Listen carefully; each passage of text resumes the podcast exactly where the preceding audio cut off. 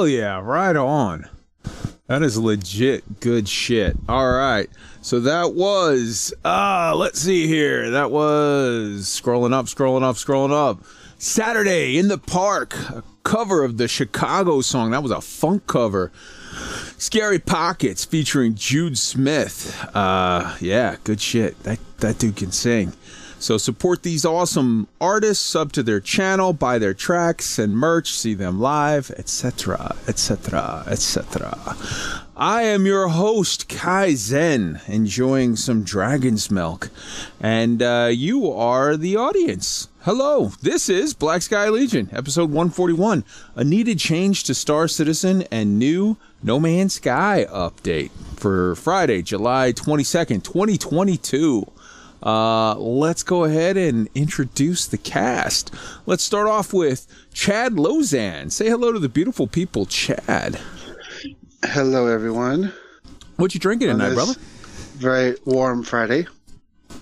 Um, a blueberry drink All right, that's okay. Right and, and antioxidant infusion Brasilia blueberry.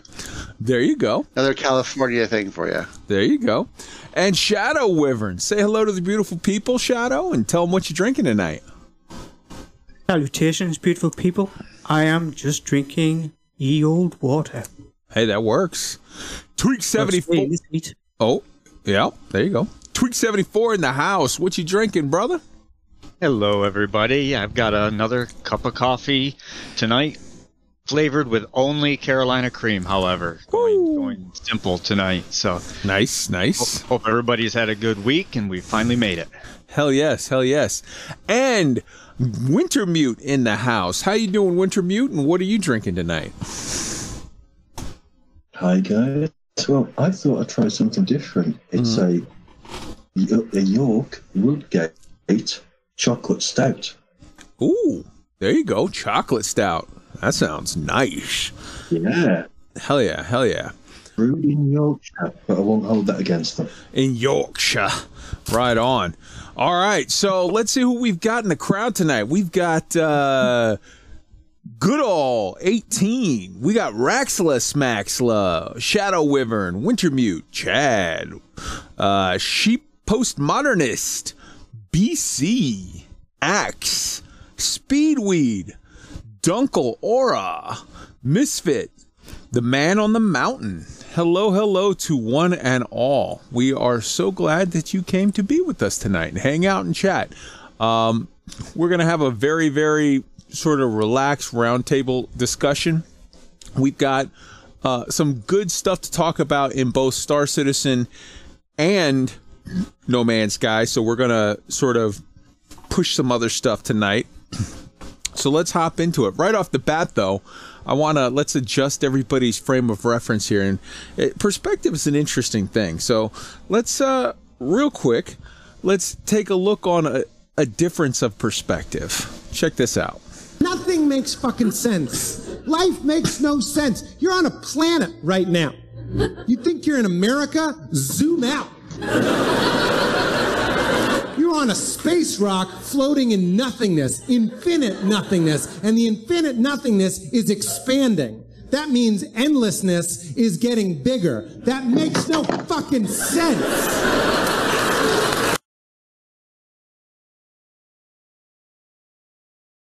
provide an interesting perspective. But I just love that. We all sort of tend to think about like, you know, oh, where do you live? I live in America. I live in England. I live in, you know, whatever. California, you could even break it down further. But when you when you zoom out just a little bit, we're all astronauts floating on a rock, hurtling through space around a star on one of the arms of the uh you know, uh, one of the distant arms of the Milky Way. Uh, what is it? The Milky Way spiral galaxy.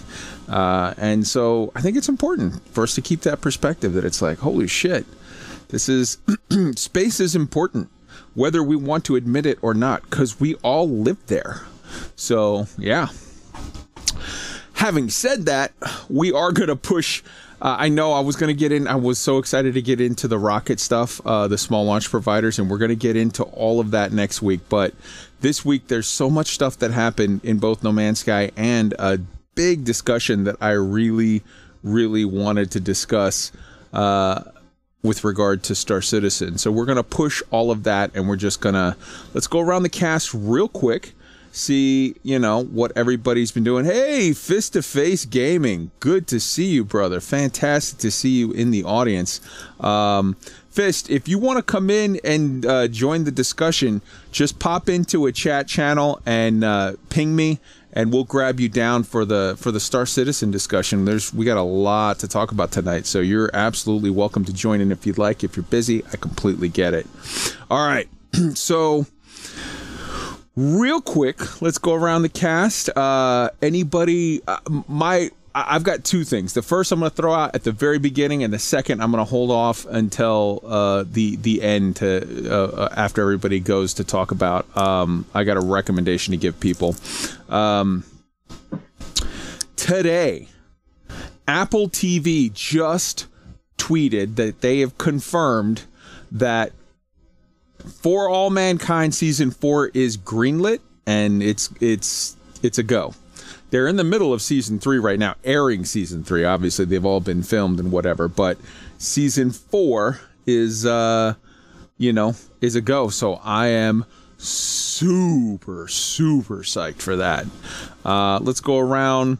Uh, let's start with Chad. You reading anything good? You've been playing anything good other than the, the games that we normally talk about on the show? Uh, anything, any good shows or whatever you want to talk about, real quick?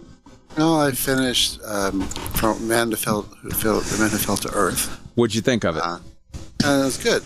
It Yeah. was definitely good. It definitely left it on a cliffhanger, so to speak, for a season two. But I don't Oh, know if yeah. they've announced a season two yet or not. Fingers crossed. just just been playing lots of PTU on Star Citizen and seeing it get better and better for each patch. All right. Uh, Shadow Wyvern. Been reading anything good? Watching anything good? Playing anything good other than the ones that we're gonna discuss here coming up? Uh, I mostly watch East Asian TV, so it won't be very interesting to you guys. Um, game wise, I've just been playing what we're about to discuss and a lot of Phantasy Star Online 2 because it's their 10th anniversary, so I've Very been cool. heavy into that as well. Very cool. What about you, Tweak? Well, I uh, I stumbled upon a free copy of Mass Effect Legendary Edition on Prime Day there. So Nice. I I have uh, once again stum- started uh, another playthrough, which has got to be I, I got I don't know it's got to be close to 50 or so playthroughs now throughout all the years, but I still find new stuff every single time. So I've been playing that. I've been playing a little bit of Red Dead. Recently dipped my toes in Squad, Okay. which is a uh, first-person like army type game. So not a lot of space stuff. I'm patiently waiting for uh, the, the the patch to drop in Star Citizen so I can get back in there. Because as you said earlier, the live servers are a little bit tricky right now. So Gotcha. Okay. Wintermute. Well, not a great deal, but I have been keeping an eye on what's happening at LaveCon at the weekend. Oh, more yeah. with fascina- than anything. Yeah. uh, uh, so I, I assume what you're. Great community, but Yeah, I assume what you're referring to is the, especially the. Well, I mean the lack of a lot of sort of meat announced or anything by the developers at the show, and then at the, I guess you would call it closing keynote or whatever, where Alan said, "Hey, this is going to be Karen and and my last." Go at this LaveCon deal. Is that what you were referring to? I saw um, I saw that after the fact. Hmm. Um, now apparently the guys at Lave Radio said they're going to step in and and They said take they're- over, but They said they're going to think about it. They're going to yeah, Yeah, um, that doesn't mean they're gonna. That means they're gonna discuss No. it after things chill out a little. no. Um, I think we, it's best to leave it at that with um, with that. But Fair. it's a, it was the usual thing from the F Don F F Dev devs Mm. um, trying to justify what they're doing very badly. Okay. Was there? Not I impressed at all. I just skimmed what I saw after whatever from people discussing it. I I don't follow elite development anymore. So it, was there anything at all that was actually, uh, like. Was there any news of any kind whatsoever that was released from FDev at LaveCon? No, Okay. nothing apart from speculation. but they did say that beforehand. It but was a backhanded Arthur comment that opened up some Nope, speculation. nope. I think. I'm not gonna get into that. I'm done shitting on that bald. I am done shitting on that bald asshole. I'm done. Uh, all right, cool. Uh, my That's why I didn't mention it. yep, I get you. I get you. My It's about like the game. my second thing that I wanted to discuss, and this is it's tangentially space related or whatever, but so there's a singer named Grimes who is Elon Musk's baby mama now, uh, and is apparently she's like some kind of pop techno, I don't know, something singer. I don't. I got to be honest with you. I've never heard her um, music before. I had never heard her speak before. I had seen four or five pictures of her, and it would be a thing where it's like her and Elon at some event, her and Elon at something, and they were discussing the fact that they had a kid together now. I guess now they have two kids together, uh, whatever, a boy and a girl or something, whatever. Uh, she did an interview on the Lex Fridman podcast. And I got to tell you here, I, I got to admit to something right off the bat. I saw an image and I literally started the interview and it's a it's a you know it's a video uh, recording of them talking and I see this girl and she's got like some stickers on her face or whatever and I was rolling my eyes so fucking hard like I have zero interest in whatever this chick's about to say. I, this is gonna suck. Uh, I'll, I'll I'll give it five minutes and then I'll you know turn it off. But I'll, I'll give it the shot at least. But then I'll you know skip to the next thing and move on with my life. I could not have been more wrong. During this interview, I fell in love with this chick. Uh, I would love, like, I would vote for this chick for president. I would love to hear her do a podcast. I, I'd love. I, I'm I'm madly in love with Lex Fridman. His podcasts are always amazing. He has on amazing scientists and whatever, and and interesting people, and they they have these phenomenal conversations. And I, I so that's the only reason why I even bothered to click on it because I was like, eh, whatever. But this chick is amazeballs. Uh, she had this whole conversation about art and and that she she considers she thinks that we should reclassify human beings now like us that are alive now as homo techno instead of homo sapien and and she was discussing like interviews and articles from doctors and whatever where they talk about MRI scans of the brains and how people interact differently now with things and how we're sort of already sort of cyborgs. We're augmented in that we are in this tight sort of uh, dance with all kinds of well between advanced medicines with you know pacemakers and all this other stuff but also just people even who haven't had advanced medical surgeries or whatever where they have you know technology in them. We walk around with our cell phones and we're constantly interacting with technology on a at a rate that like no you know no human being ever interacted with anything before.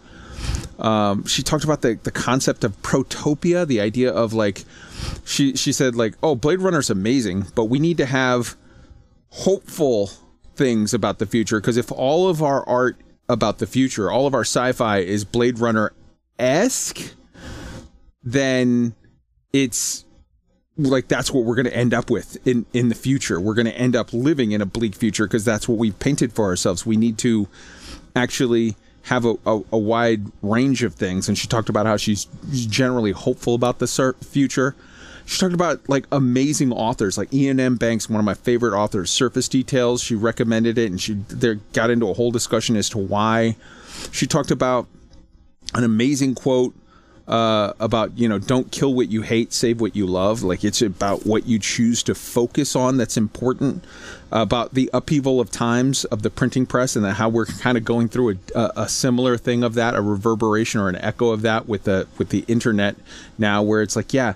It's right now. There's a big upheaval. It's a big whatever, but it's going. You know, the printing press was at the time it led to all kinds of societal problems and whatever because it was a massive unlocking of information and dispersing that through the people and that led to all kinds of chaotic whatever. But on the other side of that after the growing pains you had the enlightenment age.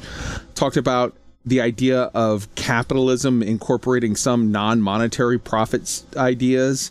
Talked about amazing sci-fi short stories and and the emergence of cog- cognizance uh, consciousness rather uh, an amazing Terence McKenna, like just I, I I just just nonstop fucking amazing uh, uh, stuff. So go check out go just google look on youtube for the lex Fridman podcast all of them are amazing but check out the one with grimes because i was rolling my eyes so hard like this person has absolutely nothing i want to hear and then getting into it i was like holy shit, this is amazing. So I guess this is about like don't prejudge shit because sometimes people can surprise you.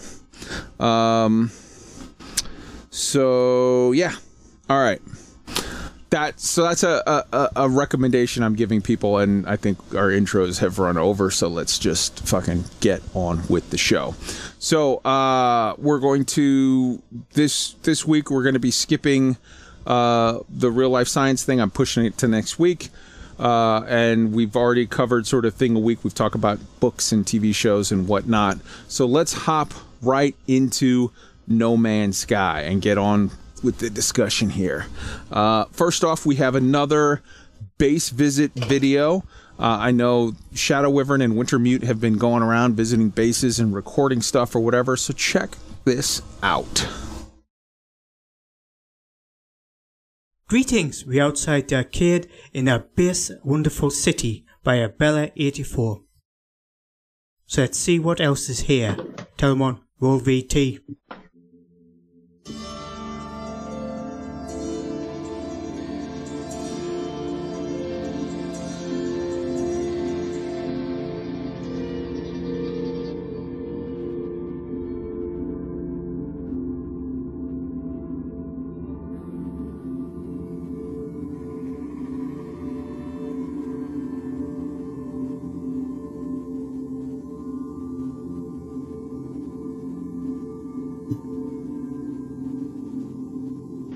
All right.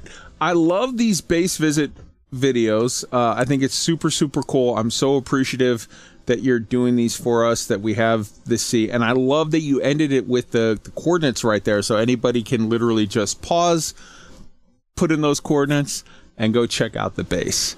Um, Yeah, this one isn't on the Nexus featured list, so you have Okay. those coordinates to get to it. that's very cool, though. I dig it. I very much dig it. I, I actually found it on Twitter. Okay. You found that? Oh, you originally found it on Twitter. All right. Yeah. It-. I've been looking for one. Been looking one for one to visit, and hmm. I thought, hang on, I forgot about the Abyssal one on Twitter, so we went there. Very cool. Very cool. And what did you guys? I love the like some of the stuff I, I you could see on the thing, it looked almost like an old school like record store or CDs or whatever, where it's like they, they had it set up like you could flip through the stuff or whatever. I, I just think it's Comic shop. yeah, it's very very cool when people, you know, are able to artistically create things that give off an illusion. It's like you're using assets in a way that wasn't sort of intended originally, but you're just using it creatively to, you know, artistically depict something, to create something that's all your own. So, yeah, I That's that's typical in No Man's Sky. Absolutely. Very, very true. All right, so let us get on to here we go. Picture in picture. All right. so we've got Oh, let's actually do the uh, the video first before that. Let's do the intro trailer intro trailer to the uh, the new No Man's Sky update. Greetings, we outside. This is No Man's Sky, the Endurance Update. A complete overhaul of freighters and fleets. Command an armada of frigates from a new bridge. With instant access to warping and teleportation. Your crew live and work aboard your home in the stars. Spacewalk on exterior walkways provides unprecedented flexibility. Enjoy beautiful new space vistas from portholes and windows. Build vast freighter bases to manufacture goods, grow food, and aid exploration. Asteroids have become more varied and far greater in number.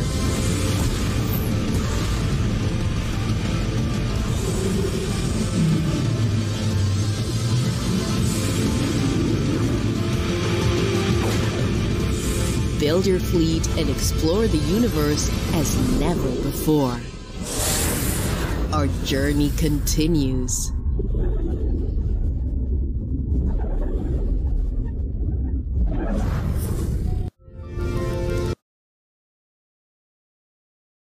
All right, I'm just going to keep that playing on a loop in the background with the sound down while we discuss it. Amazing new shit in this update. Obviously, the visuals make it look like this is all about freighter updates, and a lot of it is. A lot of it is the the freighter, uh, uh, you know, patch or or update. And this was kind of, if you remember on the last one, this was what a lot of the speculation was about. Was that it was going to be a big update to the freighters, and it this is to a very large extent and you see that they've added the, the exterior walkways and stuff so that you can you know go from inside to outside and all the new windows and uh, portcullises and whatever that they've added are amazing.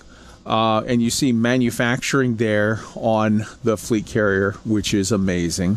But they've also done a lot of upgrades to just base building in general whether it be the big base in the sky, the freighter, or whether it be you know bases on surfaces you can now uh, you know get a whole fleet of uh, of the living uh, frigates or whatever um, which is very very cool. And you know they've added a whole lot more. So i'm gonna turn this over to uh, the panel, but more specifically, you know, uh, Shadow Wyvern and Wintermute lead us through a conversation on this because I, I haven't really played a bunch of it yet. I'm, I'm going to be getting into it, but I have been super, super deep into some life stuff that I have to take care of and show stuff, and also. Uh, just my gaming time has been largely absorbed by Subnautica, which I'm just having so much fun with just at the moment. But uh, tell us a little bit about your experiences and some of the things maybe that that I didn't call out specifically with regard to to all of this. Why don't you start us off, Shadow Wyvern, and we'll just go. Everybody will hop in. Okay, dokie. It launched on Wednesday on PC, and the actual launch seemed to go pretty well, though Xbox was delayed, I believe, Wintermute, yeah? It wasn't launched on Xbox till 11, uh, 11 a.m. BST the next day. Yes. so 24 hour delay. Yikes. Yeah, so it looks like it got stuck in Microsoft Cert possibly again. So that's something that seems to keep happening, unfortunately. It lands on PC with great announcement, and then somewhere along the lines, it gets stuck on Sony or Microsoft's backend, which is really unfortunate for console players. But it has arrived eventually, which is unfortunately the good news. And of course, it arrived in time for the Twitch, uh, for the Twitch drops. So they're not going to miss out.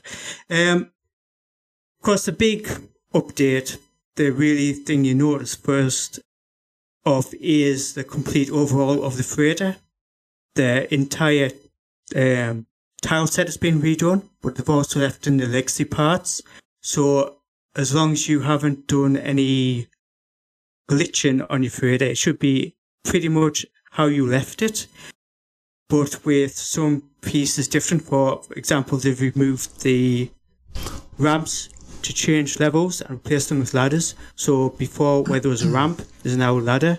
So even if you're happy with your old freight layout, then you're probably going to have to rework it because now you have ladders instead of ramps. Um, I myself, I decided, and seem, this seems to be the general consensus is you might as well just scrap your freighter and start again because there's so much new stuff you're going to have to redesign the entire thing. Hmm. There's so many extra features they've managed to cram into this craft that what you did before is now pretty much redundant unless you really want to experience none of the new gameplay. And just as um, importantly, not only crammed into the craft, but out of the craft. I mean, this is the first time where you have a really varied system for catwalks and exterior, you know, like exits and and you can do stuff on the surface of the of the the carrier really really well. Yes, I mean, what they've essentially done is on frigates, you could land on frigates, walk along the catwalk, and it basically took kind of that um, building ethos of how they've done the old fashioned frigates and applied it to the freighters. So now it's kind of a, like a unified design. But of course, with your freighter, it's your design.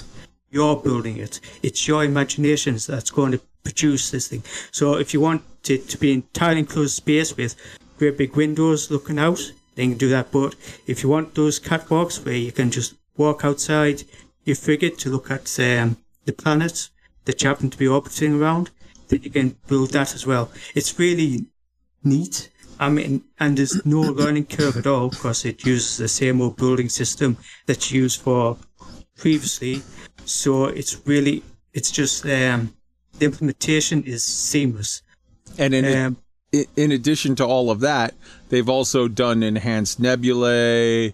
They've done deep space storms. You have fleets of organic frigates. There's there's, there's like a lot more even than just all of that. And didn't they Oh, do? yes. They did more stuff with the missions as well, right?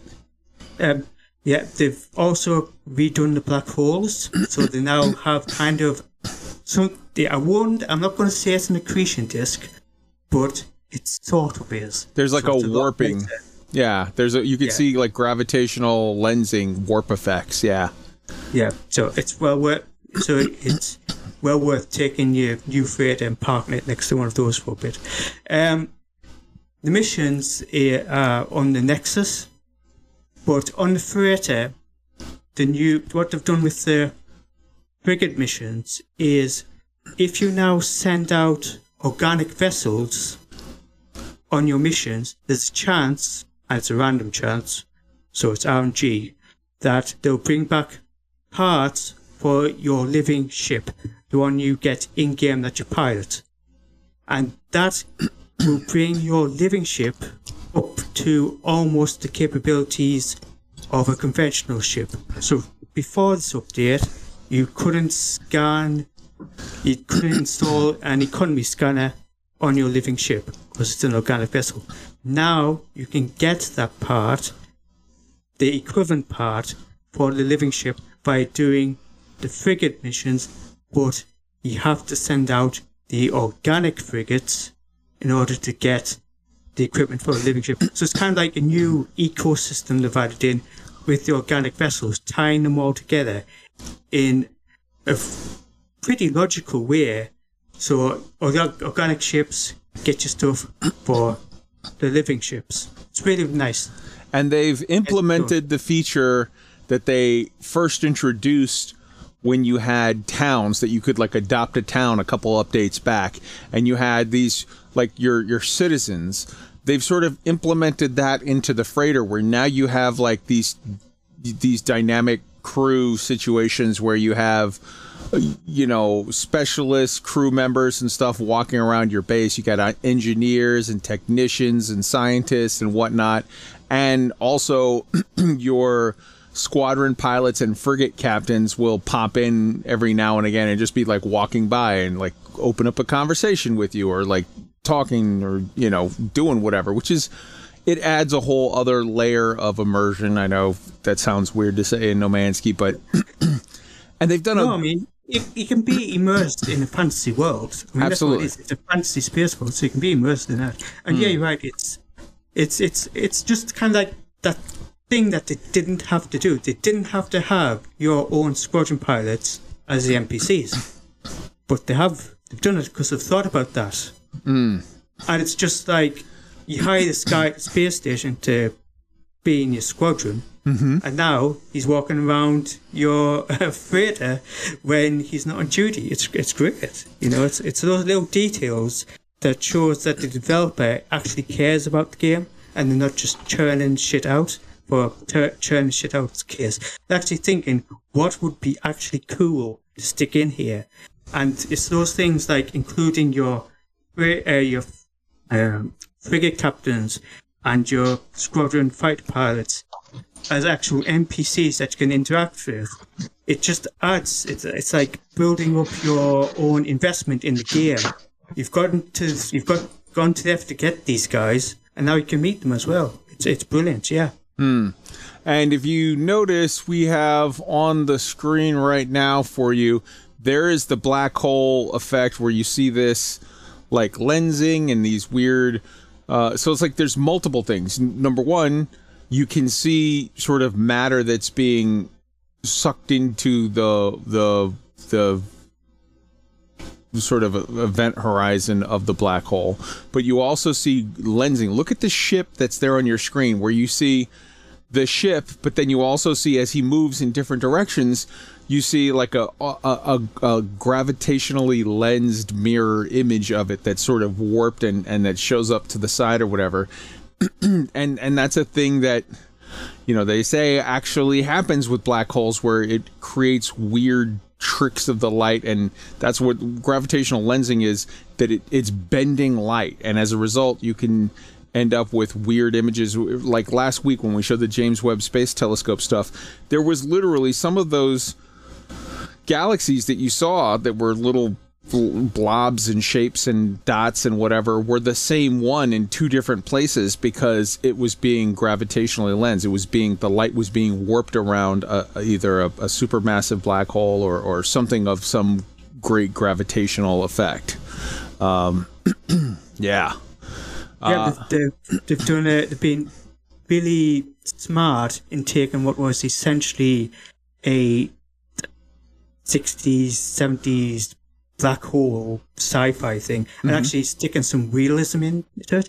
It isn't, of course, realistically realistic, but they've done enough so you can see that's actually something like a black hole would be, but also still very much a fantasy black hole. It's, it's really nice. to do. It, it, it it's incorporating a weird hybrid between modern science as far as the the things gravitational lensing and whatever that I talked about, but with the Art Deco 60s, 50s, 60s sci-fi vibe and and and like motif of uh, No Man's Sky as a whole, which is amazing. Yeah, that's brilliant. of. That's precisely what they're doing. Yeah. All right. Uh, let's let's bring Wintermute into this. How, how about you share some of your thoughts about some of the very very cool stuff, even including you could do a whole lot. It's not just about hey, you could build a door to get outside of your freighter, but as they're saying here, you could do lots of stuff to build up the outside of your freighter to make that like an extension of all of the stuff. You can, you know, you can do a lot of stuff. Why don't you uh, why don't you hop in on this, Wintermute? I think he stepped away for Oh, so sorry. All right, all right. Uh, and then look at here for base building quality of life. they've actually done a lot to also, um, I don't want to say streamline, but uh, make it.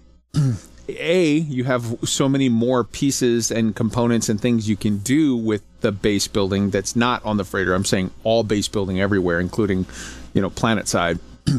but they've also done a lot to make it sort of more intuitive in how to work with it. Um, yeah, one of the small but really good things they've done is before they had preset designs depend upon height. So level one of the ground was a certain graphic, then you'd put another like wall on top of it, and that wall would be specific design because it's at level two, and the wall at level one will then change to another design because it has another wall on top of it. Now you can select whichever design you want. So if you want level three design wall at level one, then you can do that. So it basically opens up an entire new level of customization for your bases. It also allows you to fix any um, mistakes that could happen because, of course, ground isn't the same height. So, so in some bases, you'd have like the top wall would be the same height, but it would have different dials because the total height of the wall was different. If that makes sense, it probably mm-hmm. doesn't. No, I get it. Yeah. But now you can select whichever style you want. So all the top row of your building can be the same style, regardless of the height and stuff like that. So it's a small thing, but it can make a big difference if you're building an extremely and a complicated base on complicated terrain. It's going to look a lot better than it did previously. So it's a great move. Very cool. Very cool. And you can now set up where before you could whoops, wrong thing. Before you could create a teleporter on your freighter and use it to leave, but you couldn't have it as a saved address to dial in. Now you can actually build teleporters on your freighter and have it as a dial in point, correct? Um, correct, you can now teleport from any teleporter in the galaxy um, to your freighter. And also on the freighter itself, there is now localized teleporters, so you automatically get a teleporter from the hangar to the bridge and back again, so you hmm. no longer have to run up all those stairs. That's great. which is brilliant. And also, you can build teleporters inside the frigate, inside the freighter. So if you build a massive, huge freighter, now you don't have to be running, spending five minutes running backwards and forwards up the corridors. You can use build teleporters to teleport you from end to end. So they really thought about how to streamline movement. Because if you're because now your freighter can be your proper home in the sky whereas before it was just an asset to help you whilst you're jumping from planet to planet now it can literally be your spaceship. So they've actually thought about how to streamline the movement. So if you want it to be your spaceship you're not going to spend half the game running backwards and forwards between various rooms. You can just teleport. That's brilliant. It's really well thought out That's great. And also, as we said, you can now have a fleet of organic frigates, which is very cool as well. Uh, yep, you need to send out your normal frigates to get a random drop, which is a blueprint for uh, how do you call this thing? Uh, the Dream Aerial. So you install that Dream Aerial in your ship, and then you can fly about pulsing, and if you're lucky, you'll get a random encounter, which will be an organic vessel, but it's RNG again, so you know how many you get could take you a while. But it's a good move. It's a good idea. Um, whether it's too RNG for some people, we'll have to wait and see because some people, you know, don't like too much RNG in the games. But so far, it seems like it's okayish. And just say that. and coming up, uh, presumably starting next week, there's a bunch of speculation that it's going to be next Tuesday morning, but we have yet to get official confirmation from Hello Games. That that could be subject to change, but starting presumably next week, we have the Polestar expedition. So this is the way No Man's Sky does it. they drop the update, then wait a week to like deal with all the bugs and issues and problems that always occur, and then they a week later drop the who is hissing? I'm getting like background hiss from somebody in chat. Nobody's lit up. That's weird. All right. um so presumably next week this expedition will come and I think they're highlighting a lot of the stuff that is being done with this uh, update because next week's expedition is centered around like finding a frigate and doing tons of stuff with it, which I think will be awesome. I'm super super excited. I cannot wait.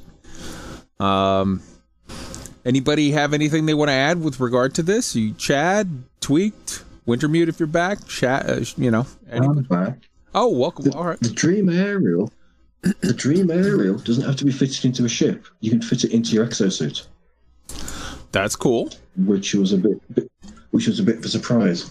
And apparently, a number of players on the very first um, attempt sending out a sending out freighters got the Dream Aerial.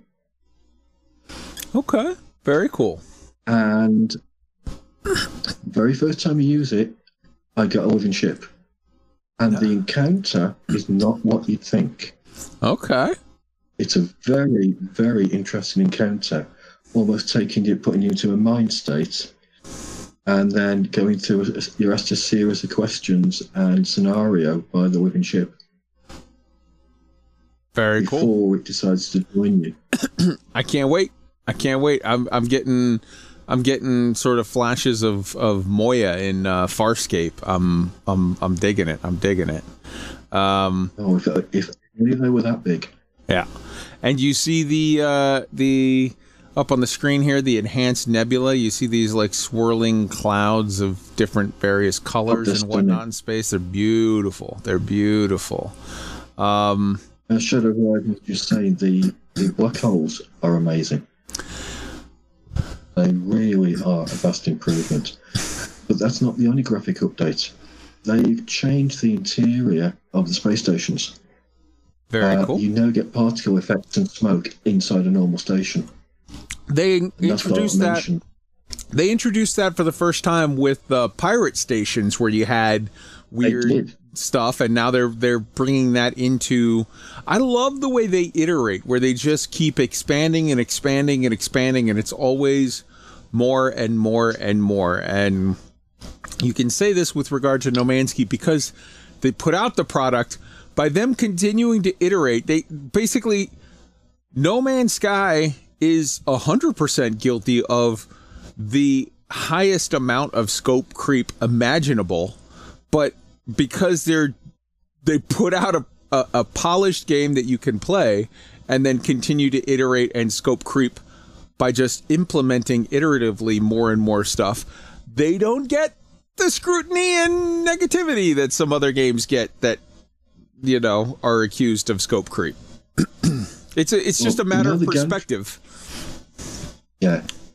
You can see the gantries that are now in the hangars. Mm-hmm. There's a ladder on the side of the gantry, and you can climb up it, and it takes you to a platform with some controls, which appear, would appear to control the crane. Of course, the crane's not working, but there's one in each hangar bay at different positions, and it gives you the impression it can actually move the ships. and you also have like repair crews and people and all kinds of extra art assets in these hangars that have been vastly, it- vastly oh. upgraded.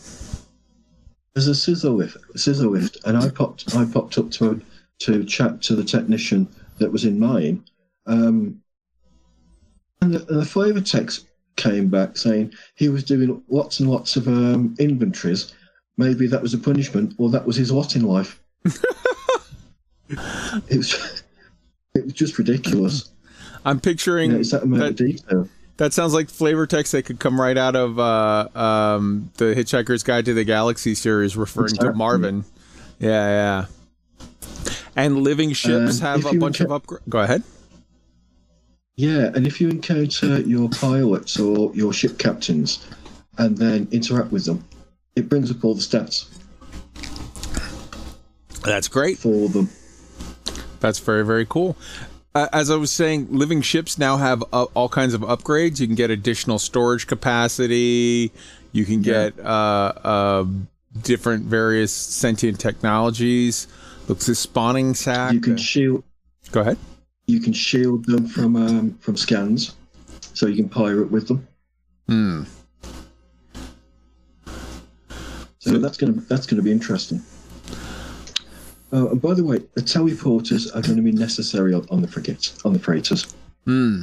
because the ladders are a bit of a nightmare, or as I call them, Jefferies tubes. Oof, Jefferies Because- Tubes. Yeah, because I spent um, a few hours today redesigning my, my freighter, and I've decided no, I'm not starting from scratch. I'm just redesigning my freighter. And it's not as intuitive as you think, because you, th- you think, okay, I'm going to put a ladder there, and the second you put the ladder, you start climbing up it. There you go. So I think that the, the Jefferies tubes are going to one side, and the teleporters are going in. yeah, for But sure. w- Once it's done, they are absolutely stunning because every single um, tech guy that you could use on your base, including your exocraft um, technician, can now be put in a freighter Very with their own rooms. Yeah, and and they had all kinds of extra themed rooms and stuff that they're adding, where it's it's way more in depth. You can see on the screen right there the teleporter from the hangar, and you you know just sort of it's not like the teleporter where you're jumping where it loads for several seconds or whatever. This is just almost an instantaneous. You know, uh, you know, it's like it scans you down and shoots you up. Uh, very much like the old uh, the rings in uh, Stargate, where you would just the short Yeah, the short way short term teleporter or short distance teleporter. Yeah, the theme rooms are really nice because you got the um, agricultural ones, effect- effectively hydroponics. So you can so they replace your um, oh, you know if you recall you could actually grow plants Mm-hmm. The in grow planters beds. Yep. of base type. Yeah. Yep. No, you just you, you put the actual themed rooms in and you put the plants into, into the floor and it just grows. But there's also an option to actually harvest all the plants at one go. Yeah. Not tried that yet. Um, you put your nutri- your nutrient um, dis- dispenser in there in your Mhm. room. You've also got the industrial rooms. You can actually effectively mine from your freighter. I knew about, about four different types of gases, but that's a new feature. But one of the interesting ones for if you're exploring is the um, is if, is the um, And the room. it's effectively an astro navigation console. You Very walk into a new system, go go to this console, hit map. It will map every planet in there immediately. Yeah. Yeah, they literally so before the freighters were basically a mobile version of storage that had a decent amount of utility. And now freighters are literally a fully 100% functional movable base. It can be your main base, your home, and it does everything. It's it's not limited in any way. And up on the screen now you'll see I one of the aspects of the game that I absolutely love is the derelict freighters. If you you can see here they've introduced all kinds of like extra particle effects and smoke and and and all kinds of like just graphic upgrades to make it more creepy, more horror-ish, more just fucking amazing. I love this. and the stellar extractors. Who wants to talk about the stellar extractors? Something I haven't added yet, but I'm planning to. I need So- to get some more freighter modules to add that. So it, it, it it's a new piece of technology that automatically harvests resource from deep space. Mm-hmm. AFK uh, mining, who doesn't love it? It, Build them, log out, and then come back tomorrow and you'll have some free stuff.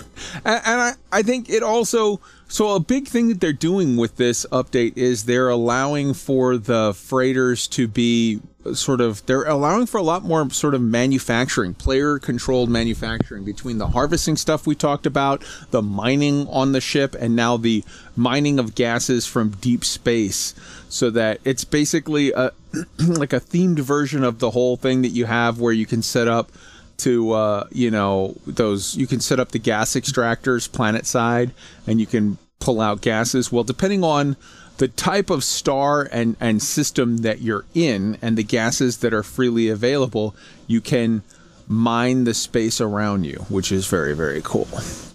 Who wants to hit up the the new asteroids Well, they're a vast improvement. They, they don't seem to be. The previous ones looked like they were popping in via RNG, but these ones look like proper asteroid fields. So when you enter a system, they actually look like they're integrated in the system itself. they don't look like random shit just flying around all over the place. They, they look like a proper astronomical um, phenomenon. And you can also now scan them and it's pretty cool because when you scan them, it like lights them all up and it highlights any tritium dense asteroids. Now, this is really cool if you need tritium, but I think it would be a lot more useful if it also highlighted other types of resources like platinum rich asteroids. That would be really cool. But currently it doesn't, it just highlights tritium. So it's a great feature. It's a good start for a feature, but I think it could be a little bit better if they maybe thought about it a little bit more, but maybe they don't want somebody just to press scan and then instantly home in on those platinum asteroids. right might be a balancing thing. as we've discussed already in this section, you know, that's this is how No Man's Sky does it. They introduce new shit and then, you know, next update or the update after that or the update after that, more and more they continue to expand.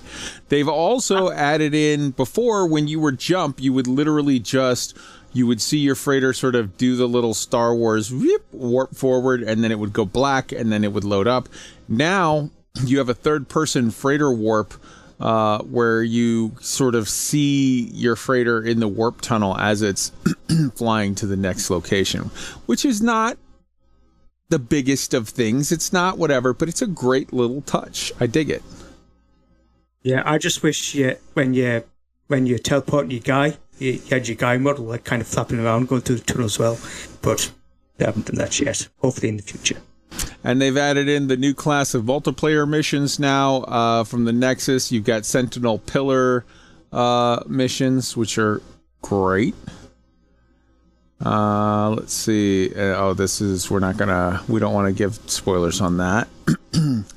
you can now and uh, um, customize your freighter engine. So you can go to the back of the freighter and change the, the, the type of engine, like layout and colors and whatnot, to your t- taste. We already talked about the scanners. We've got the teleport to the frigates.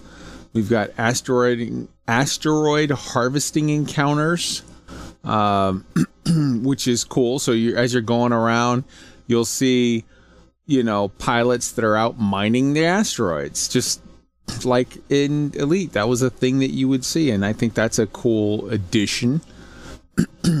Glass freighter corridors, I dig it. All kinds of updates on the the tech icons, very cool. Long distance object fidelity. This is a big one when you look at you know the the the fact that you have way more like as you're going through here way more fidelity between before and after the draw distances are are uh, increased and you're getting much more minute scale.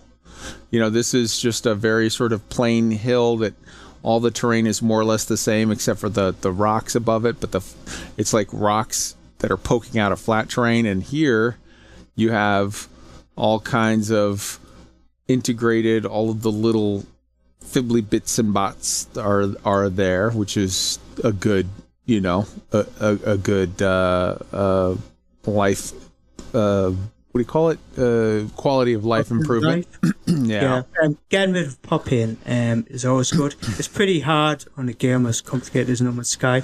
You're always going to get pop-in, but if you can reduce it as much as you can, then that's great. Because it's there's nothing worse than flying around than suddenly getting a whole load of things suddenly appearing out of nowhere. It, it just it, it always like it's a bit like uh, but yep, it's it's noticeably better. It's- Noticeably better. And speaking of uh, the atmosphere, we, you know, as we discussed before, you have these space storms that are in the background, so you can see like, you know, space lightning or whatever. I, whenever I see this, I always my my head goes back to the original Star Trek: The Motion Picture, uh, where you would see those amazing sort of storms in the background. I just all of this stuff just adds so much to the the atmosphere of the game. I I I absolutely love it. Um, we're gonna have the only one who thinks of V'ger. yeah, no, no V'ger, please. Uh, no, no, no, no, thanks. Do not want. Um, all right. So here is the base video because I forgot. Here is the expansion update. Uh, all of these notes in the chat for y'all. I gotta say, it, they are starting to tempt me back. Yeah. I'm gonna have to throw that VR headset on and start right from scratch. It's almost a totally different game from the last time I played, really, with the way they've expanded everything. Hell yeah. Very If cool. only they would touch a couple more spots, I think I'd be totally sold. But I think you would Yeah. be totally sold if they were to do an expansion where they went balls deep in a storyline about some kind of alien invasion and uh, upgraded a little bit of the, the the flight model. They already did a decent amount of upgrading the combat model, but the flight model, you know, that shades the whole combat model. Yep, yep. That would totally sell me. But these images that I'm seeing added on to being able to walk out on the runway of your new Star Destroyer that you just built and stand there over some amazing looking planet or something in VR. That that sounds exciting to me. So yeah, I'm gonna have to find those spots. Hell yeah. All right. They've added a flight assist override uh, um, module for um, starships, which allows you to drift whilst boosting. It's it might help with you flight sim guys, but I'm not going to say it's a miracle cure or anything like that. It's a incremental improvement, but if you're d- uh, uh, 100% flight sim guy, I don't think it'll change your mind on the flight model, but it might help a little. Okay. Okay.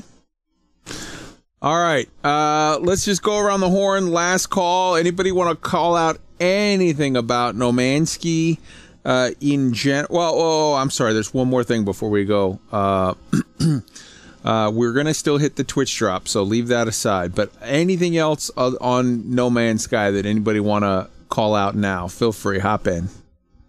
Probably tell everybody that it is currently on sale on Steam for Oh, yeah. thirty dollars. They do it- until uh, August first, I believe. They do this. It's on Ste sale everywhere. It's on sale on Xbox, on Steam, on PlayStation. Whenever they, every time they announce a new update, they literally like a couple days before the update drops, they put it out there. And just again to say this, and I, I- I can't harp, I can't, I can't say this enough, but like this is like the fucking nine millionth free update where they're like, okay, we'll see you in three more months with new shit. Everyone else charges you for DLC, not us. Have it for free.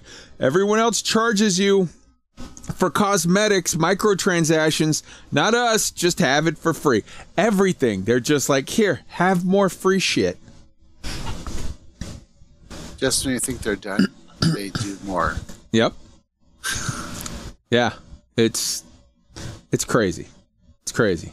If they pump this for what is th- what was initially 3.94 and is now 3.95 and 3.96, what are we getting for 4.0? right? I think 4.0 is going to be the October when they drop Twitch or, or drop it for the Switch, then because it's like, hey, here's a new platform. Uh, but yeah, I I I think people. uh, So uh, when all this started speculating, people were like, oh, this is only 3.94. This isn't the big summer update, guys. We've been talking for like an hour about the shit that they added here uh, as far as I'm concerned, this is the big summer update. I think this is the big summer update. I think they're just the numbering convention. A lot of gamers would say, oh, 4.0 is going to be the big one. But I think from their perspective, from the company's perspective, 4.0 is we added a whole new console with a vast number of new players. So I, I, I, I don't know. I wouldn't be shocked at anything at this point. I wouldn't be shocked, honestly, if they said, hey, man, the game is done. From now on, it's we're not putting out updates. We're starting. Here's our new game. Go buy that. They've more than done enough that it's justified. But I also would not be shocked with the way these guys have been going. I wouldn't be shocked if they keep just fucking burning our brains for the next five years of here's new shit. It's free. Have fun. I don't like I don't know what's going on here, but like these guys are the absolute master of now with a huge asterisk. The asterisk is yes, when it dropped, it was a shit show and everybody was mad. But they have they made that up years ago and they keep just going over and over and over board on making it beyond right. Anything else before we move on to the Twitch updates, the Twitch drops? On 4.0, I would say because we have Twitch updates, uh, Twitch drops currently with this update, I think 4.0 in inverted commas will be uh, some while away. Because I don't think they'd want to do two loads of Twitch drops straight after each other. Okay. So I think you're kind of right. I think we'll have point updates or mine updates with Switch and the big 4.0 in inverted commas, whatever that entails, will be a little bit further down the line than what people are expecting, possibly. We'll see. All right. We will. So the the next and last thing for No Man's Sky is Twitch drops. Uh, every day, starting yesterday and ending on Monday, the daily reset is I think at like 9 a.m. Eastern time. You can get around a half dozen free No Man's Sky items for watching uh, uh, by watching any of the drops enabled No Man's Sky streamers. Keep in mind that most of these are novelty items like fireworks or, or glams. You know, oh, I got a new hat, I got a poster, I got a fucking thing that you put under your table. But every day there are a couple of items that are in the two and three hour mark that are must grab items like an A class ship, an A class multi tool. Uh, often people sleep on these because they think, well, dude, I, I have S class stuff on my save. Why do I need that other shit? I don't need that. It's key to remember these are not items that are uh, character wide, these are account wide. So every time there's a new expedition, and you start off with a blank character that doesn't have any money, doesn't have any assets, doesn't have any good tools or any good anything. All this shit is accessible to you as soon as you get up to the uh, the anomaly. So the new expedition that's starting next week that you're going to start with next to nothing. you get up to the anomaly, you spend the first whatever hour of the game, half hour of the game, fixing your ship and getting up to space, and then you immediately stop at the anomaly and get yourself A class multi tools, A class ships, a lot of extra storage, lots of free shit. Or even if you're just I get it, I claim it, I sell it, now I have a ton of money to jumpstart me. Or both. Hey, I've got five ships here and four multi tools. I'm going to claim all of them. I'm going to pick the best one, and that's what I'm going to use for whatever situation you're dealing with in that expedition in particular. And then all the rest of them, scrap them, sell them, boom, you're rich. Do not sleep on this. Right now, while we do this show, I have in the background on a thing, muted, a streamer who is streaming, and he's getting my number, and I'm getting the free shit. Like, there's zero reason to not do this if you're a No Man's Sky player. Get your shit. It's free. Um, anybody want to hop in on now that we've covered that? That's everything for No Man's Sky. Anybody want to hop in on anything at all on No Man's Sky before we move on? All right. Woo! Here we go. Here we go. Let's see. Uh, that takes us to Star Citizen. Here we go.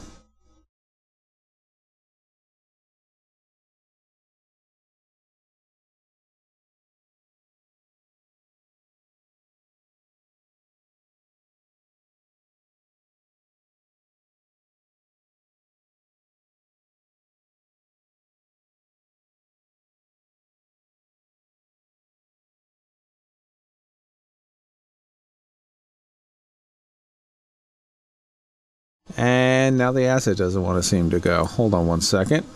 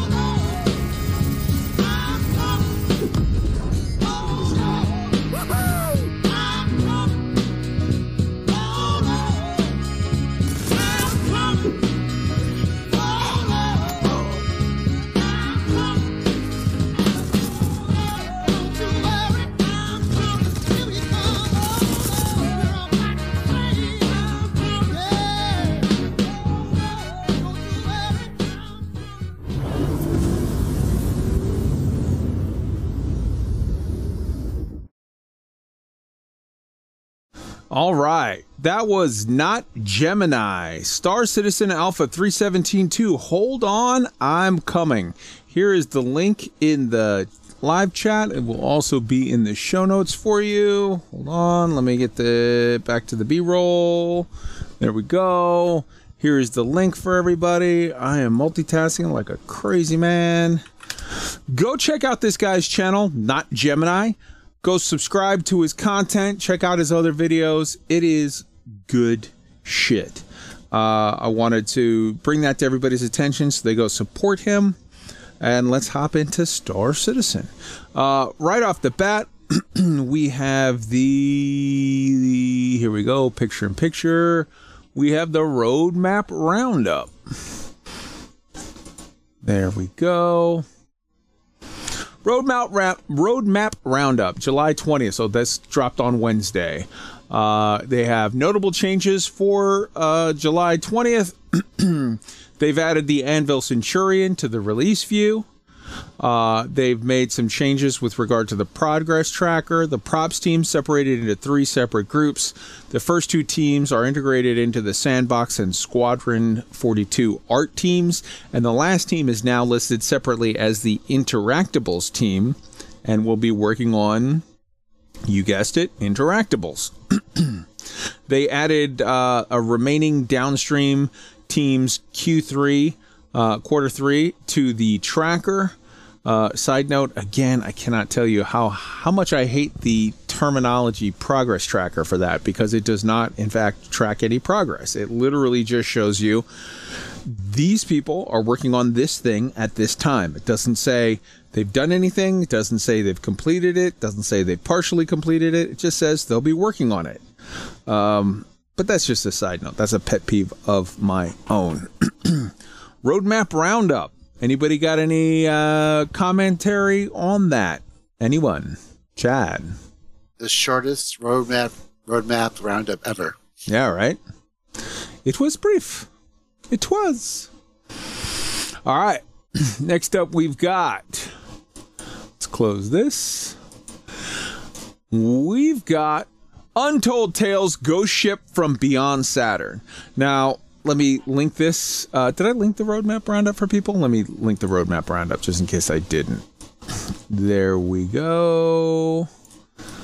Copy. Here it is for anybody who wants it. Um, stream live chat. All right. Next up, we've got the Untold Tales. Uh, here is that link for you. I really should get somebody to do this for me. Here we go. Copy. Now, I want to call this one out in specifically, uh, or specifically, in particular. That's the word I was going for. Untold Tales Ghost Ship from Beyond Saturn. These Untold Tales series, these these are uh, in lore, uh, really really cool sort of stories. Uh, they're excellent in lore tales of enduring mysteries. Now, in this particular one, the the way that it was written up is in 2944 a scanning vessel named the Tintern Abbey logged an unusual sensor reading coming from several meters under the surface of the dark side of Saturn's mo- one of Saturn's moons Lepidus and they sent an excavation team that in- uncovered an intact Zeus. Now you have to keep in mind, following the lore, a Zeus at this point is several hundred years old. So they're finding an artifact. Um, they, when they sent the excavation team, they sent it there because Lepidus had at one point been a weapons testing. Uh, uh, the dark side of Lepidus had been a weapons testing range where they had dropped whatever. So they thought, well, hey, this could be unexploded munitions. We got to send a team in here to extract it and you know like send in a bomb squad to defuse it or set it off or do whatever so that no one gets hurt at some point. They were shocked to find that it was, in fact, a several hundred year old lost Zeus. Uh, specifically, it was the C6, which was uh, a mission, one of the early, early, early testing Zeuses that disappeared two, uh, 2255. So it disappeared at that point, like 700 years earlier, while testing a long range signal, uh, like like radio signal tech. the dug it all out and they uncovered the intact ship, but no sign of the black box or the crew. All three were still missing. There's more to this story. I have linked it in the chat, but I am not going to tell you any more about it because I've given you enough that I think I've made this story exciting. It's one fucking page. It's not going to take up your time. Go read it. These are very, very, very cool official lore tales told you know that CIG's hired people to like craft this story stuff and put it out there. I think that this is amazeballs. I am absolutely in love with this this this concept, this story, these in lore tales. And look, here I'm scrolling down on the screen there. It's one long page. You can read it. I read it in like two minutes. You can read it in like two minutes. This is not hard. It's a really cool, neat little mystery. And the stuff as it continues to go on with the story just gets better and better. But I didn't want to spoil it.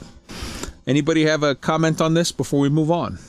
How cool would it be if we had those in game to listen to while we're in quantum from one, one side of the system to the next? That would be amazing. I would absolutely love that. You're completely right, Tweak. Anybody else? Okay. Nice to see the lore, the lore team keeps adding new stuff, and eventually some of this game, some of the stuff may make it, it make its way into the game itself. There you go. Next up, we've got CIG confirms the Vandal Swarm mode of Arena Commander is modified easy mode combat model. Uh, I don't know if that had been previously confirmed, but here is a CIG employee, and they've been asked, they're like, hey, I normally in the PU, I can't last through that many waves of whatever. I'm not that good at combat. And I just did Vandal Swarm and I was amazed that I went through like nine waves and lived. Uh, This can't be right. Something's got to be easier here. And the CIG dev specifically confirms you're absolutely right. Arena Commander is not easier than the PU. They're on the same. But one specific mode of Arena Commander, the Vandal Swarm AI event thing specifically. That one thing is, and he even calls out. He says you can tell uh, they're they're they got their hit points adjusted down to make them easier. And he Nick calls out several of the ships and it's like these ones have less than these ones. These ones have even less than those ones, and those ones have the absolute least. And then the named ones are the same amount as you would find on the PU. So he he breaks it all down and he's like, I'm not personally a fan of it, and we've actually had internal discussions even fairly recently where we pointed out like, hey man, this is a a good idea. And who knows if and when it will be adjusted, but it's a thing that is talked about behind closed doors. And, you know, who. Who, who knows what reasons they maybe have for, for having that modified version or, or don't or whatever, but like, yes, that is confirmation of, as far as I'm concerned, actual news. Uh, was this something that was known widely before, Chad, that I just hadn't picked up on, or is this actual No. CIG confirming something that's new? It, they're confirming something that, that many people have suspected for a while. Sure. But Duncan, Duncan, this the employee in question, was very forthcoming with a lot of information. uh, he didn't have to do it, um, and it's nice to see how open the uh, company can be. Absolutely. All right. That takes us to hot off the presses, just a couple, like literally an hour before the show. They dropped the Star Citizen Alpha 317 to SPTU 8145195 patch notes. This is live and in game right now in the PTU. Side note, since they dropped this, apparently the servers are sort of taking a little bit of a shit, or at least was a couple hours ago. And it seems like people that were playing the PTU were having a grand old time with some of the neat stuff that's involved in it. But people that were trying to play the PU were getting 30k after 30k after 30k over and over and over. Uh, all I can say is this patch day on a game, servers take shits, things go weird. I, I think, it, but it is a known issue. CIG, there's literally a CIG employer po- employee posted on Spectrum, like as people were as the servers first came up and everybody was complaining. He was like, "No servers, don't do this to me on a Friday," which, you know, it's like, yeah, okay. It's not. This isn't the end of the world. This is what happens. This is patch day. This is whatever. Uh, I'm fairly certain that they will be working on it very hard, very dedicated, and have it, you know, more or less functional in a day or two. I feel bad for the employees that have to do this shit. It's like, why drop a patch on a Friday? Drop that shit on a Wednesday and let them get their shit done and then enjoy their weekend in the summertime. But like, you know, this is this is uh this is game dev. This is nothing new. Um PTU 317 2S. I know you played it and we're having some amazing experiences. Chad, why don't you talk to us a little bit about what is in this patch and some of your observations from? I mean, again, this only dropped a couple hours, like two hours before the show, so it's limited, but why don't you talk a little bit about the cool Yeah. experiences you had? So I've been playing the PTU for a few weeks now, and they've been doing daily updates during the week. During the weekends, they'll be like, "Here's the patch for the weekend. Here's go do Siege of Orison or Jumptown or whatever." Um, it's been pretty amazing. They've gone from pretty stable to oh my god, this is so incredibly smooth and works so well. And look, the guy running by me doesn't look like he's hopping anymore. It's it's uh, the they've gotten the desync down really well. The NPCs are responsive. I did some bunker missions last night. Uh, they were not pushovers. Uh, everything worked. Uh, I had the uh, bunkers don't shoot at you anymore if you're doing a defend or protect mission. Um, and they fixed like it was over well over 100 fixes from 317.1 as well as an insane amount of new content. There's the, the service beacon missions, which now show up in the mobiGlas, where they're Quanta, basically NPC computer uh, spawned missions. And as they get higher up, they pay really well. So like the mediums are like 80, 100,000 credits, and the highs are 150 to 200,000 credits. But you usually need a friend for those. But they're fully dynamic. They pay really well, and then they're pretty quick to do. There's new stuff for doing deliveries for illegal missions for the Red Wind Corporation around Hurston. There's uh, the the derelict outposts. There there's five colonial outposts, and then there's three new Redeemer Redeemer Reclaimer missions. Excuse me. Three. So there's three different new Reclaimer missions, kind of like the 89 jump mission, but there's three whole different scenarios with three whole different objectives using a Reclaimer in orbit somewhere. Very cool. And they they involve from finding things, from killing stuff, from recovering stuff, from I was just a really cool a variety of of different new content. Plus, there's Ghost Town, which is the reclaimer, the crash reclaimer on Microtech, which is covered with NPCs, and they will kick your butt if you're not careful. Uh, and I mean, it's just there's a lot of, and then of course there's Siege of Orison, which is like the mother of all FPS battles. Yes, and we've Just- we've already covered that one. So let's Right. Uh, which is right. gigantic, and they keep on improving it every single patch. Right on. So super exciting stuff. Look, get in and play it on the weekend. Try out 317.2S if you are so inclined. Uh, and that takes us to the sneak peek that dropped literally like 20 minutes before the show starts started. Uh, let's see if that asset wants to load. It does! Hooray! Huzzah! Uh, so that is literally entitled, and I'm going to link it here. It's entitled, Oh Moonshine, Take Us to the Stars. I feel like somebody's a fan of our show. Uh, let's see here. Copy and paste for all of you at home.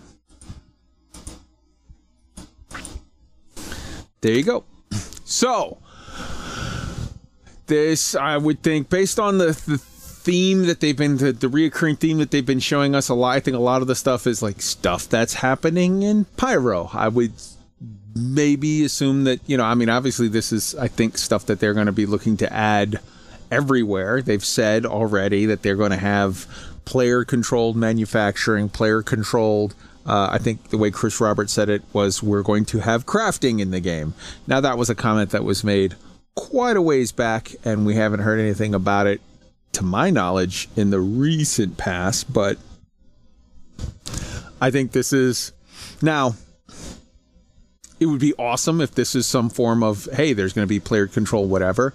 But even if it's not, even if it's just set dressing for a mission or location, where you're seeing, you know, pirates or whatever out there making moonshine and maybe you show up and kill them and now you have a bunch of moonshine to sell or maybe you have to bring them to justice or maybe you just want to buy some moonshine and ship it from one place to another i think the the possibilities are endless Uh, I think it's a cool idea. I I, I dig it. Uh, anybody thoughts? This is the you know this is where uh, CIG like the sneak peek stuff. This is normally a thing that they're going to be talking about more in the near future, and they want to highlight it and get people sort of um, you know whatever talking about it and whatnot. Um, Funny enough, to me, this opens up a type of mission that I've been playing in Red Dead Online with my moonshining business on there, where you make your shine, you get a full load, you load it up on the wagon, and you go deliver it. What if we have to deliver it to customers who are paying us to take it to them and get to defend, you know, avoid the popo? This sounds like some fun criminal activity you could get into. Right there, you go. You see Yeah. tweaked out there with his "f the police." I dig it. I dig it. But he does it on a horse. He says it on a horse. Space Horse. Yeah. Um, But I will be happy to do it in my spaceship when the time comes. Hell yeah. yes, it look, this looks like future content for Pyro. Yep. Um, and just a future. I mean, they have probably have a huge list of stuff they want to introduce to 4.0, and this is just a taste of what they have planned. I dig it. I'm excited. I'm absolutely excited. All right. That takes us that closes out the the Star Citizen news, but we have a major discussion topic for Star Citizen. Uh, here's basically I think I've seen a lot of stuff recently where people are talking about tutorials. Uh, this tutorial is needed, that tutorial is needed. I have a suggestion that I would like to put forth, submit it to for your approval, and let's talk about it. I don't think Star Citizen needs a tutorial. I think Star Citizen needs like that's a one like that's trying to to fit things with a one size fits all sort of response and I think that it's a little deeper than that. I think Star Citizen needs three things. Two of which I'm going to address very very briefly and they're sort of self-evident and we can go from there. The third one's going to be a more in-depth thought. So it's not three equal things. It's it's three very different uh, explanations. The first is I believe that Star Citizen needs an opt out. So by default, it's turned on. Super detailed in game tutorial system for the absolute basics, covering the first hour or so of gameplay. They can make this linked, they can set this up. This is a thing where all of us players who are uh, we're back for our 18th patch or 12th patch or 7th patch you know, the first time you, you go through it and you get all these little paperclip pop ups. Hey, I think you're trying to open your door. Hey, it seems like you're trying to get out of bed. Hey, it seems like you're trying to call an elevator. Obviously, we're going to be like, all right, fuck this, and like, boop, click it off. But it needs to be opt in because so many times brand new players and so many new people are coming to this project right now. They don't sort of follow the instructions. They sort of assume that it'll be idiot proofed and shoved into their face. So do that. Give them the first hour where it's like, hey, it seems like you're trying to find your way to the uh, subway. Hey, it seems like you're trying to take the subway that's going to the airport. Hey, it seems like you want to find the counter that calls your ship. Hey, it seems like you want to actually call your ship. Hey, it seems like you want to take the elevator to the hangar where your ship is. This sort of brain dead first timer shit should be very, very specifically called out because right now, so many new people, like the, Chris Roberts has said it in his letter to the whatever. And if you look at the numbers of the new whatever people and the 4 million people that we talked about last week, that there's 4 million accounts in the, in the verse now, like the the number is ramping up exponentially of accounts that are being created in this game paid accounts people that are giving you money and you need to have a very very no-brainer first hour hold your hand paper clippy the excel tutor tells you how to fucking get into an elevator and open a door and take off a helmet so that you can drink a thing. It needs that. And for us the rest of us we can skip it. But the number the higher number of players that you retain in the first hour the more money you're going to make by a astronomically high amount and the more money so a lot of people might be saying hey man i've been playing this game for a year or two what the fuck do i care about you know, people telling learning how to get an elevator. Because if I'm a brand new player and I get pissed off because I can't work the elevator and I quit, that might mean 400, 800, 600, 200 or whatever dollars that CIG doesn't get, that doesn't go into improving things and keeping things running and whatever. So that's a no brainer. They, they need that. Anybody want to comment on that briefly? I would agree with that. I think if if I didn't have friends helping me in this game when I first started, I mean how how hard is it when you figure out how to get out of bed and then you're standing at the door trying to figure out how to hit the button to open the door and you Yep. have to hold F to interact. Uh, Just something even to pop up right there to tell you to do that would be very beneficial to lead them lead everybody through. Like you said there are so many new players every every day I'm seeing a new YouTube video about somebody's new experience in Star Citizen. So And of course, I think don't now would be a good time for it. And of course, don't annoy Tweaked with making him click through every last one of the things because he's already done all this stuff and knows how to do it. Give him the little checkbox that says, "All right, close this shit out. I don't need it anymore." Right. But have it default as on for all people, and then make because once a patch is not going to kill you. Once a patch to say, "Hey, turn this shit off," but it will kill you if you don't know how to start and you don't know how to turn it on. So just have it default as on. All right. The second, I'd give go ahead. I'd have the tutorial. sorry, I'd have the tutorial have chapters. So for those that just want to skip ahead to a specific chapter to explain something, they can just jump ahead to that bit. If that makes sense. It does. But when I come back to Star Citizen, which I do um, intermittently, I'm always like, how the fuck do I do the chaff again? Yeah. help. You Yeah. know? So having a structured tutorial that teaches you how to do everything, maybe as part of a story, like a miniature story mission arc or something like that, but also having it divided into chapters. So for those who have completed it, who maybe stepped away for a couple of months, then come back and need to remind how to do something, and just go jump straight to a certain point and replay it. Hell yeah. cool. Hell yeah. I see Griff in the chat. Griff, welcome, brother. Come hop in the comms. We're literally in the discussion topic now. Uh, come come join in and, and, and share your knowledge with us if you can. And if you can't, I get it. But if you can, pop in. You're welcome. So the second part of it is a very, very different thing. And it's not a tutorial per se. It's a link-based nav system that assists all players in locating publicly known points of interest through mobiGlas. And here's what I mean. We live in 2022 and I can literally go, I want a hamburger and tell my phone, search for fast food, even if I'm, you know, out of state someplace where I don't know the town, I don't know anything. Or I'll say, hey, man, I need to go to a Walmart. I need to go to a bookstore. I need to go. I got a flat tire and I'm in Michigan. I don't know fucking Michigan from nothing. I need a place that sells tires. And you can literally go on there and say, Yes, these places sell tires. Here's their phone number. Oh, yes, we have the tire that you need. And then literally tell my phone, okay, click on the address and give me directions to go to there. So this isn't uh, what I'm talking about with this nav system isn't so much a guide or tutorial per se, but even for ex- advanced experienced players, you say, I want a hamburger. I want uh, laser repeaters. I want a scope for this specific rifle. I need ammunition for this specific weapon.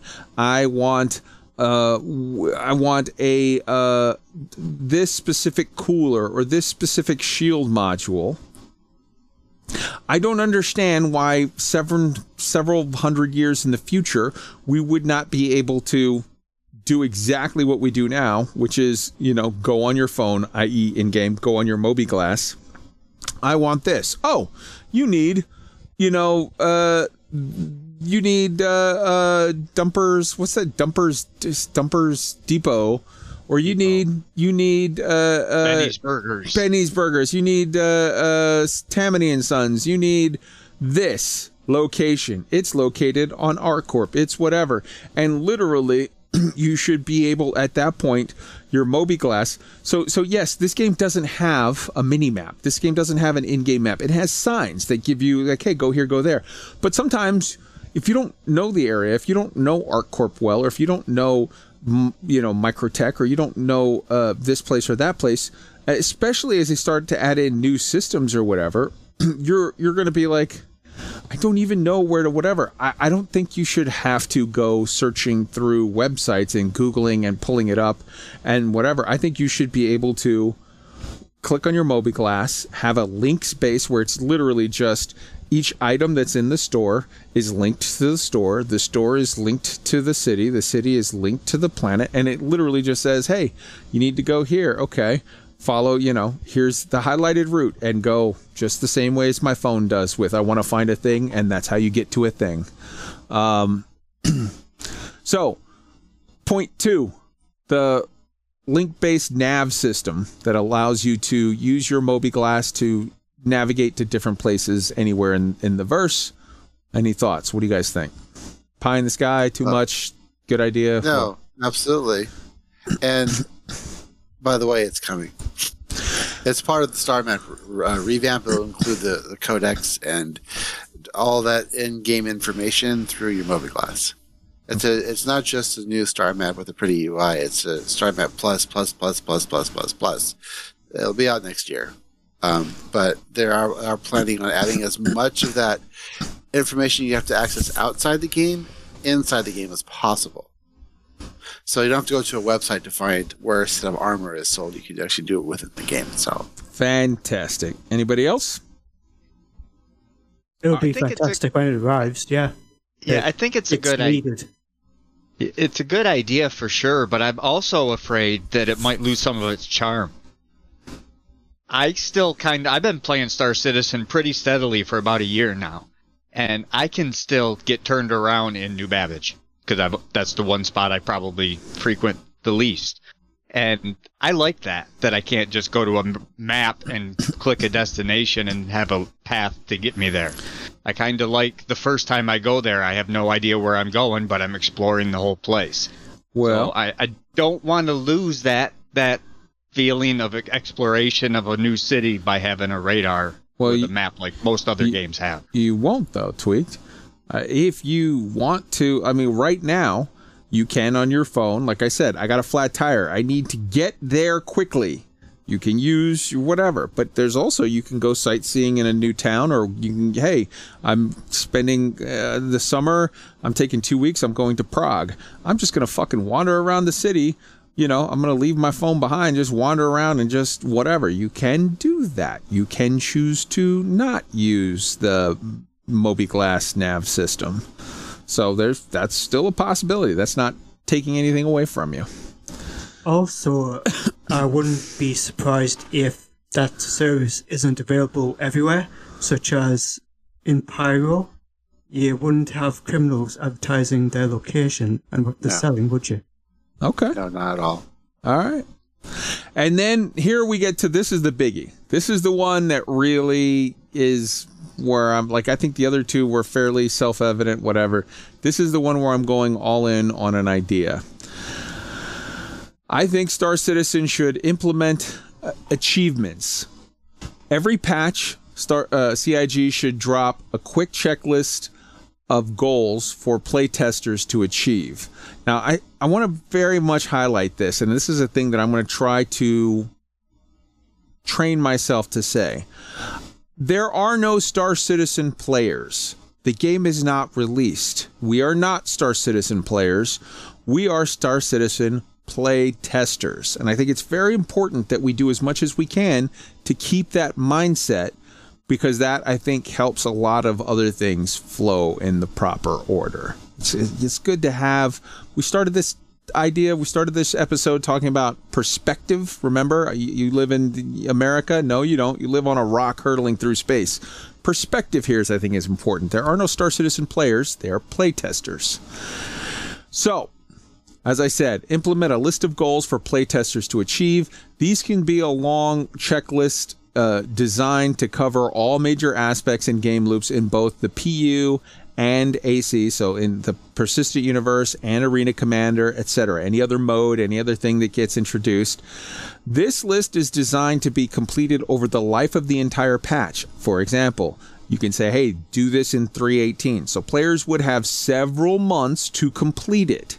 Upon completion of the entire list, playtesters would receive an achievement and an in-game reward tchotchke, similar to the Banu cube or whatever, that they could display in their hangar. So you get a little trophy, you get a little Banu cube looking thing or whatever, but it has, you know, a stamp on it that says, you know, 318 achievements or whatever. Each point on the checklist would contain a separate subthread. Whoops, I think I moved too far. Yep, that they could display in their hangar. The entire checklist would be maintained in a thread on Spectrum. Each point on the checklist would contain a separate subthread post link where the community can upvote the most relevant community created guides for that aspect of gameplay. This would crowdsource deep dive guides and tutorials on every aspect of gameplay without CIG needing to do anything more than host the aggregator of the links. And each time the game gets updated, the community would keep up pruning of the guides. So a lot of times people say, I don't want CIG doing in-depth guides or whatever on stuff because every patch shit changes and they're going to have to spend time and money and effort going through and changing all of that. This idea, this system literally just they post the links and the aggregator where all of the different links is, but the community prunes out, hey, this guide is no longer any good. It has to be updated because it has this, this, and this that don't work anymore. That that system got scrapped and we're on this system now, what have you. So CIG could promote this quarterly upon each patch with the inclusion of a little award uh, uh, uh, of the little award in ISC or SCL. Hell, they could even have Jared and Jay Lee design the damn thing on a stream. This system is designed to accomplish the following goals. Number one, increase playtester engagement every patch. Give people stuff to do. Number two, provide tangible goals and reward to be earned in the verse every patch. Again, giving people stuff to do. Number three, provide a comprehensive first hour guide for the brand new uh, to the project players that veterans can easily skip. That was the first thing that I was talking about. Number four, provide a far more comprehensive guide to the deeper aspects of the game that is hosted by CIG, but all the work of maintaining it is crowdsourced to the community. Number five, allow CIG to promote playtesting at whatever level of detail scale they wish on any aspect of customer facing development, i.e., they can incentivize us to test a wide swath of gameplay or a very minute detail of it through the use of a few wide goals, i.e., go mine 200,000 AUEC on foot or go mine 5 million in a ship. That's a wide goal where it's literally just saying, hey, in general, focus on mining on foot or focus on mining in a ship. Or a very long list of very specific items, i.e., play 10 matches of Arena Commander with X ship, with, you know, the Aurora using repeat laser repeaters or whatever. Because let's be honest, in Arena Commander, for example, everybody's always playing in uh, an Arrow or uh, uh, uh, Gladius. So, like, by having you don't get a whole lot of the idea of arena commander as it was originally sort of discussed and implemented was hey this is going to be balanced gameplay this is going to be helping us figure out this is better than that that's better than this like helping us tweak stuff helping us you know make little adjustments they could put people in very very very specific setups for a small amount of time and get through a crowdsourcing it get a lot more actual feedback and legi- uh, um, not logistics. What's it called? Uh, uh, um, metrics on the nitty gritty of any anything at all that they wanted to test. All of this would be designed and accomplished with minimum effort from CIG. They draft the checklist each patch cycle. 90% of the checklist would just remain the same patch cycle to patch cycle, but they just tweak it here and there. They host the thread and spend minimal time monitoring it as they do anything else on Spectrum. They have one prop guy develop one prop for each patch cycle that would be designated hanger only so as not to need advanced testing outside of the hangars. and they promote the whole thing with a one minute of content patch each patch cycle on ISC, for example.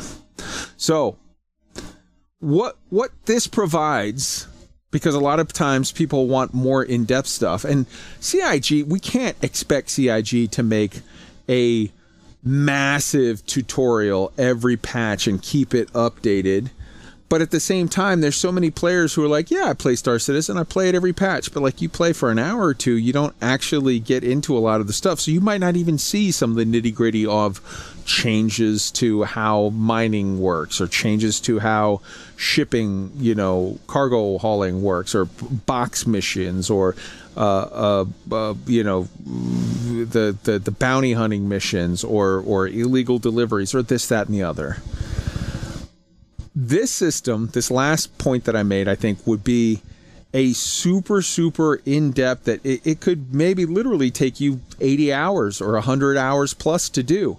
But you only, you know, you got to do it every patch cycle. But this gets the, all of the changes brought right in front of your face so that you see the game as a playtester. You see the game evolve much, much better than if you just sort of assume, oh, I know how to do bounty hunting. I did bounty hunting five patches ago. No, that you might not know how to do bounty hunting now. Things might have changed a whole hell of a lot in those five patches. So there's the idea. Let's go around the horn and have everybody tell, you know, your thoughts or whatever. Chad? Well, they did they did a, a, this a little bit um, last year. Then they had had Xenothreat, and they said if you do Xenothreat and you get through the reputation system to level three, Get the you get the, a, the a armor. full set of you get you get the full set of armor that's attributed to your account that will survive wipes. and they did that even So- previous to that with uh, the first with the first uh, jump town or whatever where it was like hey you could get that special helmet for killing enough players and everybody lined up Right. and did that yeah Yeah, that that was that was kind of dumb, but um, but the the one with Jet with Xenothreat worked. It brought everyone out because everyone was like, I got even mine. though it was just uh, uh, uh, so did I. Uh, even though it was just a regular set of armor, it was unique. It had a unique pattern and and, and Mm-hmm. graphics on it, but it's the same kind of. There's nothing special about it, like game wise, but it's just something cool. Like I did this, and you get to keep it forever. So they've done this to a very limited degree in the past, and it's worked out super well. and I agree there should be a, an achievement list. A check. People love to do checklists, and and they'll want they'll want to do this, especially if you get something in return, something you can show off in game. Uh, you know, like Destiny Two, you people are. It's a, basically a giant fashion show. Right, you could do all this stuff and get the certain armor or the certain look, and and people love to do stuff like that, as evident by the the Xenothreat thing that happened, uh, you know, a while ago. Mm-hmm. Uh, they should do more of this. Uh, they haven't done it. They they haven't done anything since then. Uh, they attributed everyone a leather jacket from like IAE, uh, like last time, just so we wouldn't get wiped. And uh, but I think in the future they're going to be adding a lot more uh, of these type of events or type of systems that players will just jump all over the chance of being able to get you know free stuff in game for doing the game essentially. Hmm okay uh tweaked what do you think I love the idea. Actually, it it would help having achievements like that would help test the game the way it needs to be tested, but it would also, like Chad was just saying, it gives me a checklist to go down. It gives me a goal to attain, and then I have something I can put in my persistent hanger when those become a thing. I like that idea. I think a lot of people it'd be essentially CGs, like like elite da- dangerous CGs at that point in time. hmm okay uh shadow wyvern your thoughts Um, in a game like Star Citizen, where the players are there's well, there's lots of different types of play styles. In order to get the volume of players interested in a specific feature where the majority may not be, for example, if you're testing a combat feature and most of your player base are interested in, say, trading, Hmm. you're going to have to somehow get those traders over to doing the combat to get the maximum number of inputs to test that system to uh, oblivion if if need be. And giving them a reward is a good way to do that. If you have a unique um, achievement, cosmetic, or whatever that you can only get by testing this one system, then people who would normally test the system do it to get the reward. So yeah, it's a great idea. I, I think there is a there is definitely a resource to be harnessed if CIG will sort of get that a lot of the mindset of your standard MMO players is grinding for achievements in World of Warcraft in in EverQuest and I mean going back for over 20 years now well over 20 30 years now there's a long history of there's a new patch, there's a new downloaded content, there's a new update, and oh, there's new beast tribes, and you have to level up your reputation with them. And it, this is the exact same thing. It's giving your players, or in this case, play testers, sort of busy work to do that also gets them testing a bunch of stuff, gives you a bunch of metrics, gives them a goal. Also, from us player standpoint, it does a much better job of because I'm the type that I will never miss a patch. I will never miss a fucking little. If you give it, look at the Banu cube. All right, it's a little square. It doesn't do shit. It doesn't have any fucking purpose. It's just a little square. But it's nerd bait. You put it out there and we all want it. And everybody, their minds fucking melt. I gotta get a Banu cube. I gotta get a Banu cube. Instead of people trying to go out on uh you know ebay or whatever and spend a hundred dollars to get some shady ass shit that somebody in game exploited and some one group stole all of them this is i want my stuff i want my shiny i'm going to go out there and grind it and along the way i'm going to be a much better play tester because i'm going to have a much more hours in on all the different things and see all of the different mechanics and game loops as they evolve Wintermute, what do you think?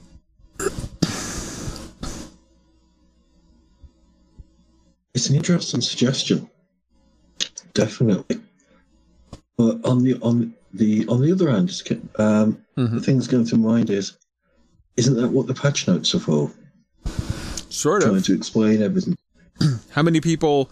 So, A, how many people read the patch notes? B, I always read the patch notes, and I got to tell you, I can't tell you how many times I play the game and go, "What the hell is this?" And someone goes, "Yeah, it was in the patch notes. It said, remember, it said that." And I was like, "Oh, I thought they meant A, but it's actually B." Okay, all right, that's interesting. But that's a valid point. That's a valid point. I get where you're where you're coming from. All right.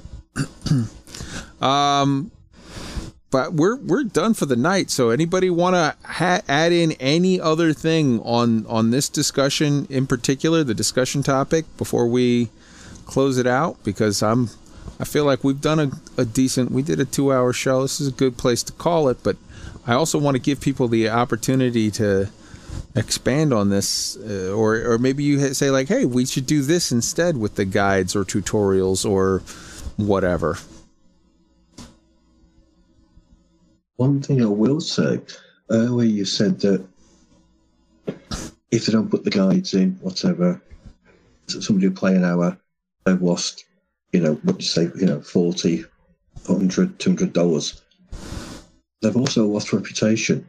One person, one person says, I'm not playing it. He'll tell his friends, they'll tell their friends, and it's a reputation hit as well. You're absolutely Word of mouth right. is very important. You're Look absolutely at all right. the flack. Look at all the flack SC still gets being called scam citizen, Hmm. even now. Hmm.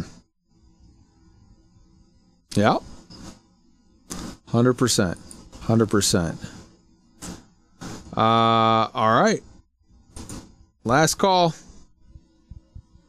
All right, we'll go around the horn. Everybody say good night to the beautiful people, and let's close this shit out. Chad. Good night, beautiful people.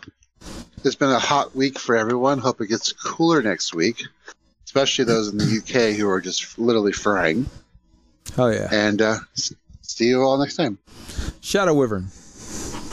And good night, beautiful people. Been a great show. Great to be here. Thanks a lot. See ya. Bye bye bye. Sweet. Thanks for hanging with us tonight, everybody. Uh, enjoy your space game, whichever space game it may be that you play, or if you play all of them, even better. Have a good weekend. Wintermute. Good night, everyone. And I can say from the from the UK, it has it, it is cool now. We are get we are getting back to normal, and once again we started complaining about the weather and the rain. Night, everyone. I, I, let me tell you something. It's been like 100 degrees here. I, I would so love some rain right now. Uh, yes. Good night to everyone. We love you all.